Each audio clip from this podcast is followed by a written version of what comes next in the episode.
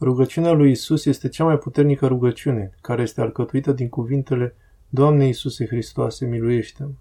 Această formulă de bază originală și tradițională a variat și variază ușor în funcție de perioada istorică și de școala duhovnicească în care s-a folosit. Cele mai frecvente adăugiri, chiar dacă nu sunt singurele, sunt Doamne Iisuse Hristoase, Fiul lui Dumnezeu, miluiește-mă pe mine păcătosul. Desigur că există și alte variante. Recomandări generale. În orice caz, recomandăm cea mai scurtă formă, deoarece, mai ales în zilele noastre, mintea noastră este foarte slabă, astfel încât forma mai scurtă, originală, va ajuta mintea să păstreze rugăciunea mai ușor.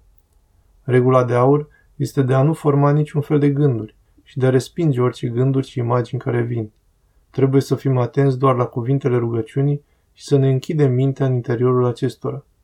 Ar trebui să o spunem cât mai mult, mai mult sau mai puțin în mod neîncetat, de preferință cu ajutorul unui metanier, deoarece se adună mintea mult mai bine. Rugăciunea cu gură.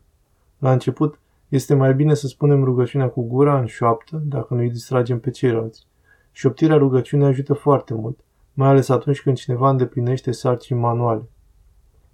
Desigur, trebuie să avem o viață spirituală normală în biserică, spovedania regulată fiind aspectul cel mai important aici. Un alt aspect foarte important din viața noastră spirituală este ascultarea. A fi neascultător este o modalitate sigură de a umple mintea cuiva cu o mulțime de gânduri și război demonic care vor împiedica mult rugăciunea. Rugăciunea lui Isus, rugăciunea minții.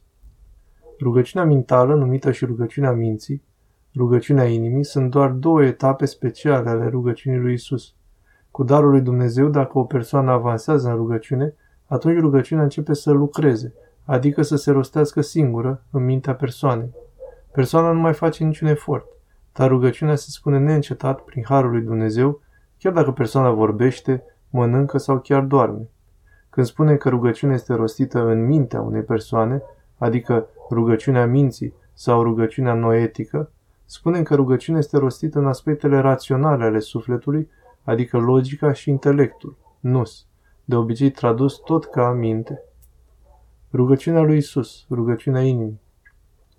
Dacă o persoană avansează mai mult, atunci Harul lui Dumnezeu coboară rugăciunea din minte în inimă, adică în aspectele iraționale ale sufletului, aspectul mânietor și aspectul doritor. Apoi mintea și inima devin una, se unesc, iar persoana va depăși comportamentul haotic intern al aspectelor sale și va atinge apoi o putere profundă și pașnică, bucuria și înțelepciunea conferită de harul în unitatea sufletului acestuia. Înșelarea și alte probleme. Dacă nu vom face bine rugăciunea, nu va avea rezultatele dorite, ceea ce este desigur de evitat.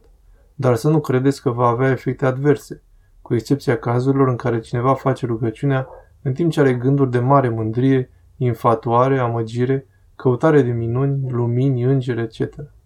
Căderea în amăgire sau problemele nevrotice sunt rezultatul clasic al unui suflet foarte mândru, plin de încredere în sine. Dacă cineva se mărturisește în mod regulat, nu crede și nu acordă importanță gândurilor sale și diverselor experiențe pseudo-spirituale pe care le-ar putea aduce cel rău, este foarte în siguranță. Nu vă fie teamă să vă rugați cu rugăciunea lui Isus.